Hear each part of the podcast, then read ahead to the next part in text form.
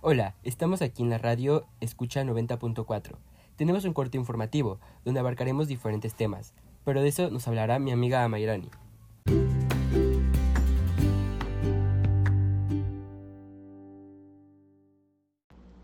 Hola Isaac, bueno, hoy hablaremos acerca de los estilos de aprendizaje y las estrategias metacognitivas y cognitivas. Pero, ¿qué significan estos tres conceptos? Bueno, los estilos de aprendizaje se definen como las distintas maneras en que un individuo puede aprender. Los tipos de estilos de aprendizaje son aprendizaje visual, aprendizaje auditivo, aprendizaje kinestésico, aprendizaje lógico-matemático y aprendizaje verbal.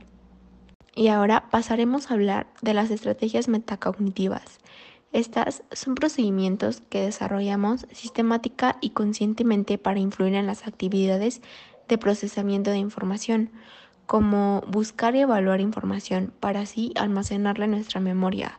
Algunos ejemplos de estrategias metacognitivas son como primer ejemplo tenemos reflexionar sobre si una tarea va a resultar complicada o no. 2. Controlar el uso de estrategias de aprendizaje en cada situación.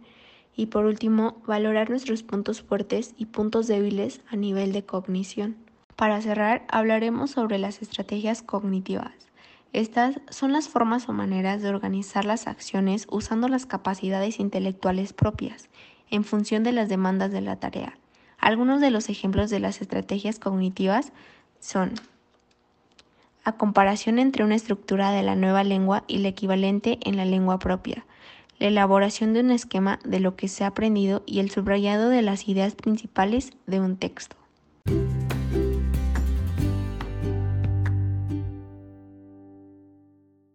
Gracias por acompañarnos en este corte informativo.